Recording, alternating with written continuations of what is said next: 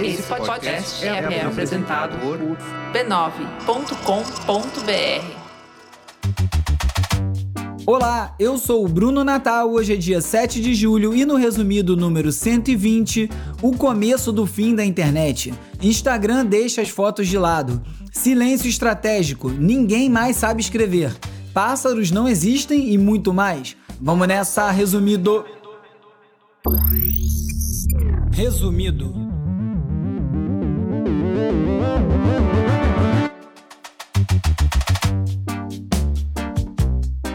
Olá, resumista! Esse é o Resumido, um podcast sobre cultura digital e o impacto da tecnologia em todos os aspectos das nossas vidas. Organizando os links que eu separei essa semana para montar o roteiro, eu notei que essa semana um assunto atravessou quase todas as notícias, que é a forma como a nossa vivência online está moldando o nosso comportamento. Espelho, espelho meu, existe feed mais falso do que o meu? Ou o seu? Cientistas acreditam que as redes sociais podem acabar com o mundo. Essa é a conclusão que pesquisadores da Universidade de Washington chegaram sobre o impacto destrutivo dessas redes na sociedade e também falaram como, apesar da humanidade já ter provado ser capaz de sobreviver a guerras, doenças, pragas, pode não estar tá pronta para enfrentar as ameaças apresentadas por essa vida hiperconectada. No canal Tech, que repercutiu uma reportagem do Recode sobre um artigo publicado na revista Proceedings of the National Academy of Sciences, que diz que o poder das redes sociais de impulsionar mentiras podem levar a uma falta de confiança generalizada e, a partir daí, uma incapacidade de discernir verdade de mentira. Uma coisa que a gente já está vivendo, de certa forma. Parte da culpa são os algoritmos, seus robôs que não conseguem diferenciar fato de mentira e os pesquisadores falaram também dos efeitos negativos da democratização da informação, que é um tema bem espinhoso e pelo qual eu me interesso muito porque é uma verdade muito difícil de encarar, é mais difícil ainda apresentar uma solução para resolver o que foi causado com a democratização da informação, se é que tem solução. O Washington Post falou sobre como teorias da conspiração que reúnem os apoiadores do Trump online normalmente transbordou para as ruas do sul da Califórnia e que alguns líderes que estavam envolvidos na invasão do Capitólio em janeiro conseguiram já fechar pontos de vacinação, interromper planos para passaporte de vacina. E na newsletter do Edward Snowden, que é mais conhecido como funcionário que revelou o gigantesco esquema de vigilância digital dos próprios cidadãos americanos desempenhado pela NSA, que é a Agência de Segurança dos Estados Unidos, ele está escrevendo uma série sobre teoria e prática das teorias da conspiração. No primeiro texto, o Snowden conclui que as conspirações são uma taxonomia, um método pelo qual as pessoas que carecem de narrativas definidas ou satisfatórias como cidadãos explicam para si próprios a sua miséria, a sua privação de direitos, a sua falta de poder e até a sua falta de vontade. Preste atenção no explica para si próprio e naquele espelho, espelho meu que eu falei ali no começo, que eu já vou voltar nisso aí. É por isso que teorias da conspiração que falam que pássaros não existem e foram substituídos por drones de espionagem do governo conseguem ter aderência. There is a pandemic happening! Pigeons, not real. Eagles, birds are not real, they're a myth, they're an illusion. Wake up, America! Birds are real! Birds are real! Sim, essa teoria realmente existe. O perfil no Twitter tem mais de 60 mil seguidores. Eu não sei se isso começou como galhofa, mas se foi, acabou pegando. E hoje em dia tem gente acreditando plenamente. E é claro que isso aí já gera dinheiro para quem criou essa teoria através de financiamento coletivo, venda de produtos como camisetas, bonés, canecas. Aliás, um parênteses aqui: será que vale a pena fazer uma loja do resumido? Qual que é a melhor plataforma para fazer isso? E enquanto a loja não vem, não deixe de participar no catarse.me barra resumido para contribuir com a campanha de financiamento do resumido para poder seguir adiante. E aqui eu deixo o meu muito obrigado aos ouvintes que já contribuem. E se você não contribui e não vier a contribuir, agradece a quem contribui também, que é quem está fazendo essa roda girar. Voltando ao assunto, o escritor e filósofo tunisiano formado na França, Pierre Lévy, numa entrevista para o El País, falou uma coisa tão simples quanto aparentemente ignorada. Nós já éramos muito maus antes da internet. Falando sobre novas tecnologias, a hiperdigitalização das sociedades, ele disse que desde o momento em que a linguagem, há mentira e manipulação. É um ponto que parece óbvio, mas que é sempre bom martelar, porque o problema não é apenas, ou não são apenas as ferramentas digitais, mas é o comportamento humano, é como a gente usa essas ferramentas. Os algoritmos robóticos têm muita força justamente porque eles operam sobre características que são essencialmente humanas. In the early morning hours of September 5th, 2006, before the sun came up, Facebook, seeking total dominance of the social media space, changed from an interactive library of individual profiles to a customized, algorithmically curated fluid space it called the newsfeed. Eu costumo mencionar o fim do Google Reader em 2013 como um marco que encerrou o controle da organização do conteúdo que a gente consome. Sem dúvida, foi o prego no caixão dos blogs, porque era a partir dali, do, salvando os RSS, né, que as pessoas liam tudo que era publicado nos blogs, como se fosse um feed de notícias antes do feed de notícias existir. E aí o New York Times, num curta de 8 minutos chamado O Dia que o Facebook arruinou a internet, reconta justamente a estreia dessa funcionalidade, a introdução do feed de notícias no Facebook em setembro de 2006 e como isso mudou a internet. Para pior, não por acaso, o lançamento gerou o surgimento de um grupo no próprio Facebook com 750 mil pessoas pedindo o fim da invasão da organização de conteúdo que não foi solicitado por ninguém. E os dois fatos estão interligados, eles são complementares. A decisão do Google de encerrar o Reader tem muito a ver com o sucesso do feed de notícias do Facebook e era uma tentativa de correr atrás para conseguir alcançar e começar a controlar o que as pessoas veem para poder controlar essa experiência. Foi a primeira vez que o conteúdo começou a fluir de forma automática, sem a pessoa escolher o que ia ver. Hoje em dia, quase toda plataforma onde a gente consome conteúdo online funciona assim, mas começou ali no feed de notícias do Facebook.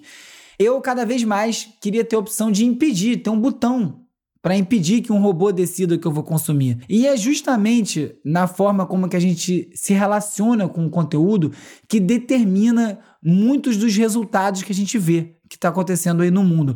Nos Estados Unidos, um pesquisador demonstrou como muitos dos ataques que são feitos a congressistas progressistas, como a Ilhan Omar, são amplificados justamente pelos democratas tentando combater essas ofensas. Numa linha bem parecida, no UOL, a Cristina Tartaglia escreveu sobre a importância de se praticar o silêncio estratégico como uma forma de combater as notícias falsas e também essas bombas de fumaça que toda hora são lançadas pelo governo para desviar a atenção do escândalo do dia, literalmente, aliás, do dia agora, né? Todo dia tem um. A Cristina listou algumas formas de se combater essa tática, como por exemplo, você evitar republicar o conteúdo que está gerando desinformação, é, evitar marcar ou até citar o autor. Você fala o presidente, fala o apresentador de TV, em vez de botar o nome da pessoa, porque isso gera notoriedade. Você está divulgando o nome da pessoa e, e gerando mais atenção para essa pessoa. E você também marcar nas reproduções de imagens, quando você dá um print, alguma coisa, em vez de postar retweetando ou, ou, compartilhando, você botar um X em cima da imagem, alguma coisa que indique visualmente que aquele conteúdo é falso. Porque na velocidade que as pessoas consomem conteúdo hoje em dia, você posta uma imagem para criticar e a pessoa é impactada por aquilo sem ler a sua legenda, a sua explicação e acha que você está apoiando e fica com a impressão que tem mais gente apoiando aquela ideia. É, ou, ou, seja, de maneira geral, a gente precisa humanizar a forma que a gente compartilha conteúdo nas plataformas digitais. Hora de falar sobre as movimentações no mundo das Big Tech e nesse episódio especificamente na forma como elas moldam o nosso comportamento.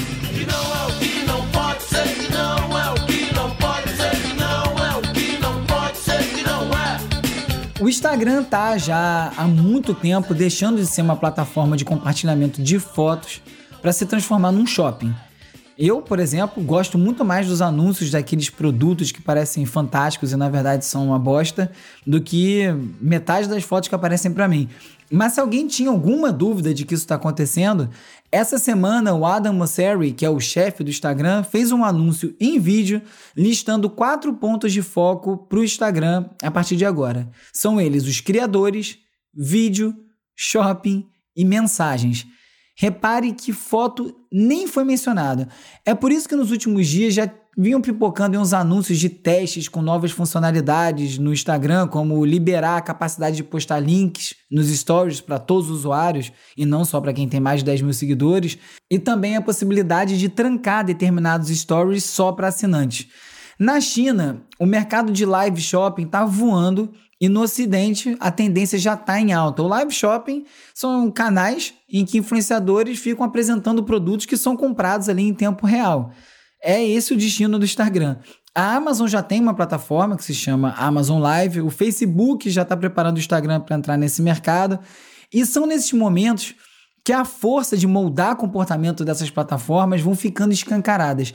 No episódio 114, eu falei sobre como o Rio está produzindo uma imbecilidade programada, porque quando o Instagram favorece os vídeos do Rios, e como nesse formato funciona bem dancinha e um monte de brincadeira infantil, os usuários acabam produzindo conteúdo para atender às vontades do algoritmo e assim aparecer mais. A mesma coisa deve acontecer com o live shopping. Daqui a pouco, os usuários que quiserem se manter relevante no Instagram, principalmente os criadores que dependem do Instagram para gerar renda, vão ter que fazer o que a plataforma pede, o que a plataforma quer, se eles quiserem continuar faturando por ali. Ninguém é obrigado a fazer nada, é óbvio, mas se você observar o arco do Instagram, você vai encontrar um monte de gente que entrou numa plataforma de fotos e vai se tornar vendedor, no estilo 011, 1406, Shoptime e esses canais de televendas. O New York Times mostrou um parque temático na China que tem vários atores posando em cenários idílicos para que os frequentadores desse parque possam tirar fotos para publicar nas suas redes sociais, como se fosse um safari ensaiado para gerar foto bacana para quem não tem capacidade de encontrar esse momento sozinho. E aí eu fui parar no perfil Influencers in the Wild, influenciadores no ambiente selvagem, numa tradução literal, depois de olhar a respeito num artigo do Colin Horgan, que ele falava sobre como grande parte das pessoas hoje se transformou em produtor de conteúdo para poder alimentar seus perfis em redes sociais. Aí o perfil que ele citou, esse Influencers in the Wild, é uma série de fotos de bastidores, making off, flagrantes de pessoas tirando fotos para o Instagram, aí fazendo pose, produzindo a cena, se esforçando para conseguir uma imagem perfeita. Todo mundo já viu isso na rua. Você vê as pessoas armando essas cenas para tirar uma foto, e bate uma vergonha ali danada. Tá vendo? Não precisa usar cringe. É, quando você vê essas fotos, porque, como diz o próprio artigo, a audiência de grande parte dessas fotos é a própria pessoa que postou. Espelho, espelho meu, como eu ia falando. Tá todo mundo postando fotos de uma realidade que não existe para enganar principalmente a si mesmo, porque nem audiência tem. É um espelho.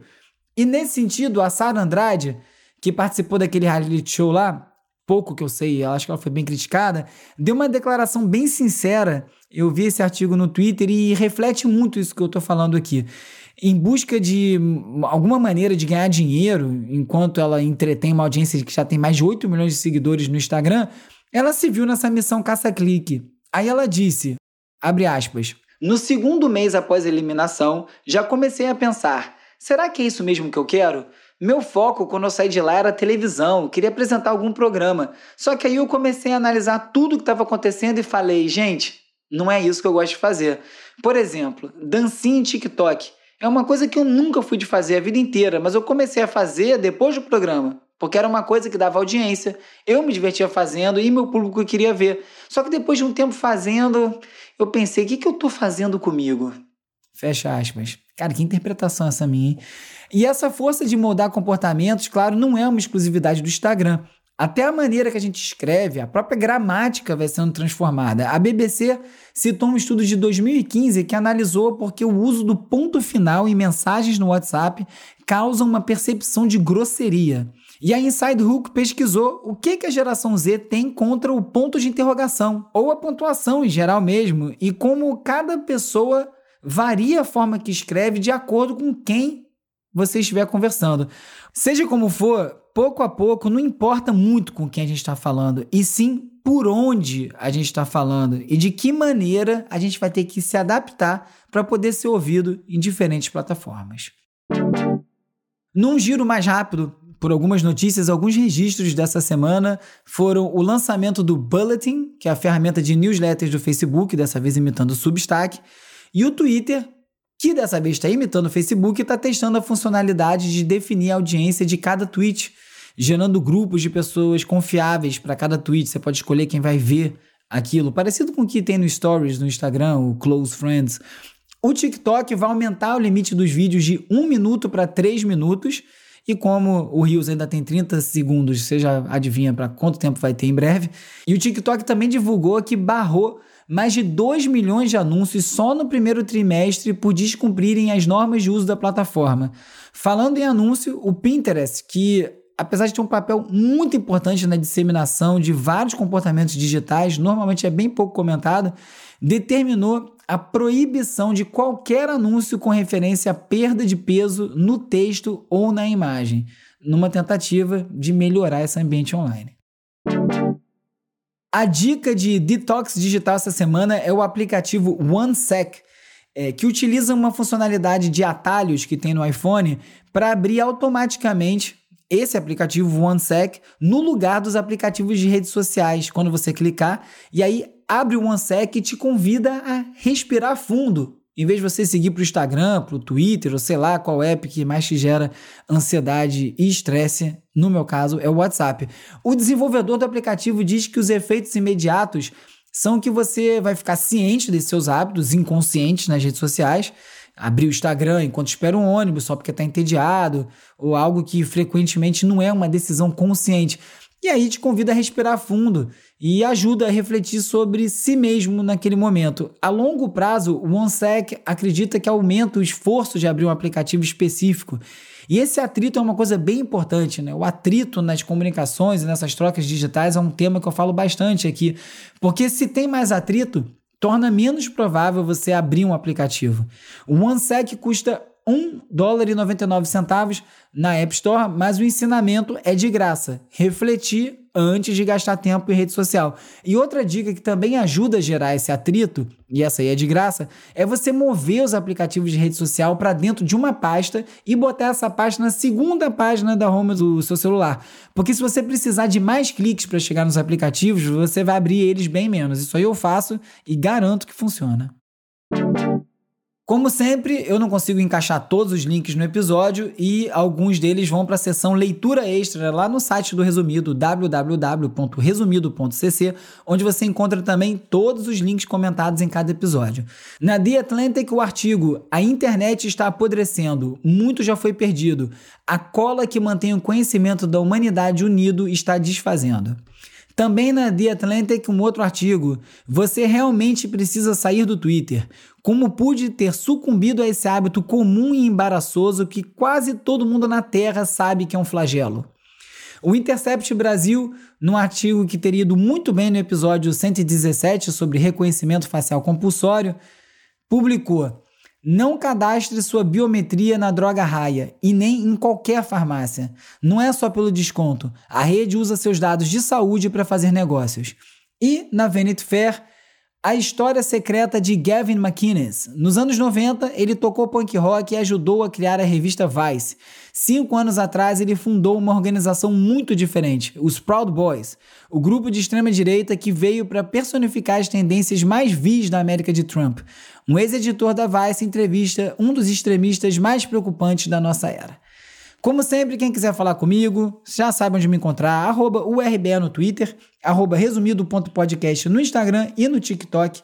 E também tem o youtube.com resumido. As redes sociais do Resumido são editadas pelos ouvintes, colaboradores Beatriz Costa, Felipe Araújo, Lucas Vasconcelos e Peri Selman. Muito obrigado. Ou então você pode também me mandar um oi pelo WhatsApp ou pelo Telegram para 21 97 969 5848 e fazer parte da lista de transmissão, onde eu envio alertas de novos episódios, conteúdo extra, link para post no resumido.cc e também a gente pode trocar uma ideia. Hora de relaxar com as dicas de ver, ler e ouvir. O que começou primeiro, Bruno? Jornalismo ou música? Começou música, né? Uhum. Acho que primeiro ouvindo música, sempre ouvi muita música. Eu, na verdade, eu queria fazer jornalismo esportivo. Semana passada, bati um papo com meu grande amigo Alexandre Matias, do Trabalho Sujo, para a sessão Jornalismo Arte do canal dele no YouTube, falando um pouco sobre a minha carreira no jornalismo, do início do meu blog Urb até aqui o resumido, passando por sei lá quantos jornais e outras empreitadas e documentários e outros assuntos. Se você quiser saber um pouco mais sobre minha carreira no jornalismo, foi bom papo.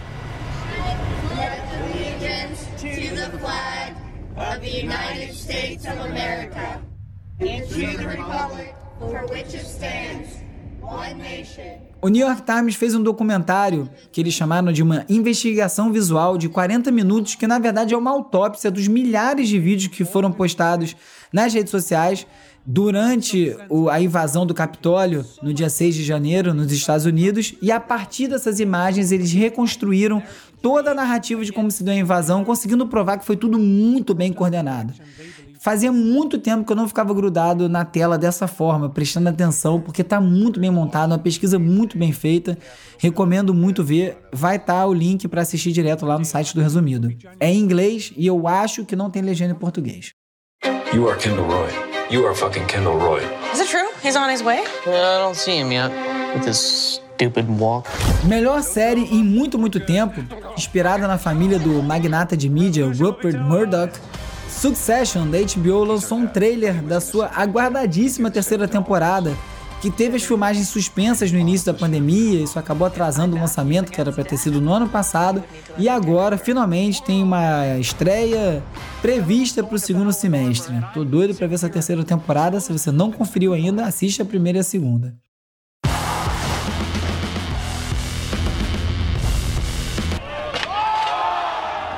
Skate, surf, escalada esportiva vão estrear nas Olimpíadas do Japão e para explicar a história desses esportes, a organização dos Jogos Olímpicos produziu um documentário com depoimentos do Tony Hawk, Sofia Mulanovic, Emily Harrington, se chama World Debut. From Outsiders to the Olympics. Estreou essa semana e está disponível no canal oficial das Olimpíadas no YouTube e também está lá no resumido.cc.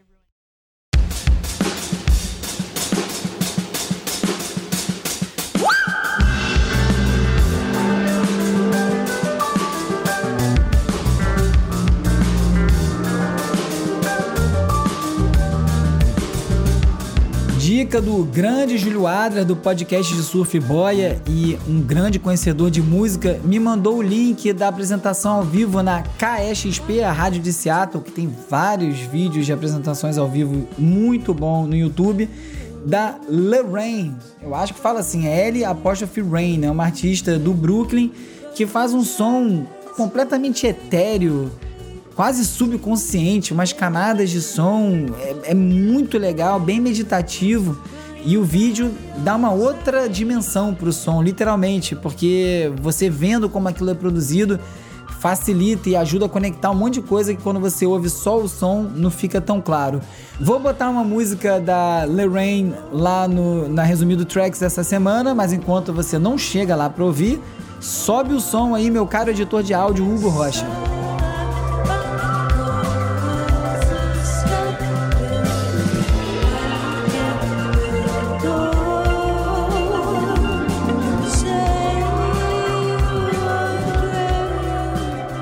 Nesse episódio você ficou sabendo porque devemos adotar o silêncio estratégico para combater a desinformação, que as plataformas estão moldando o nosso comportamento, como nos mostramos, até como escrevemos, e que pesquisadores acreditam que as redes sociais têm potencial para acabar com a humanidade.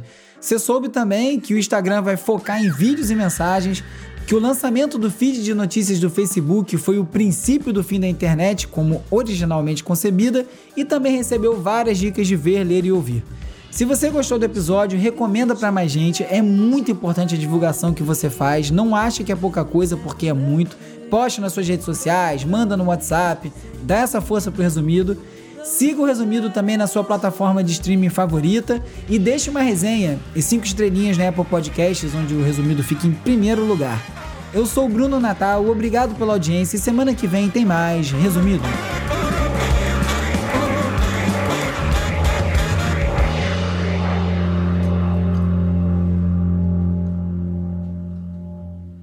resumido. resumido.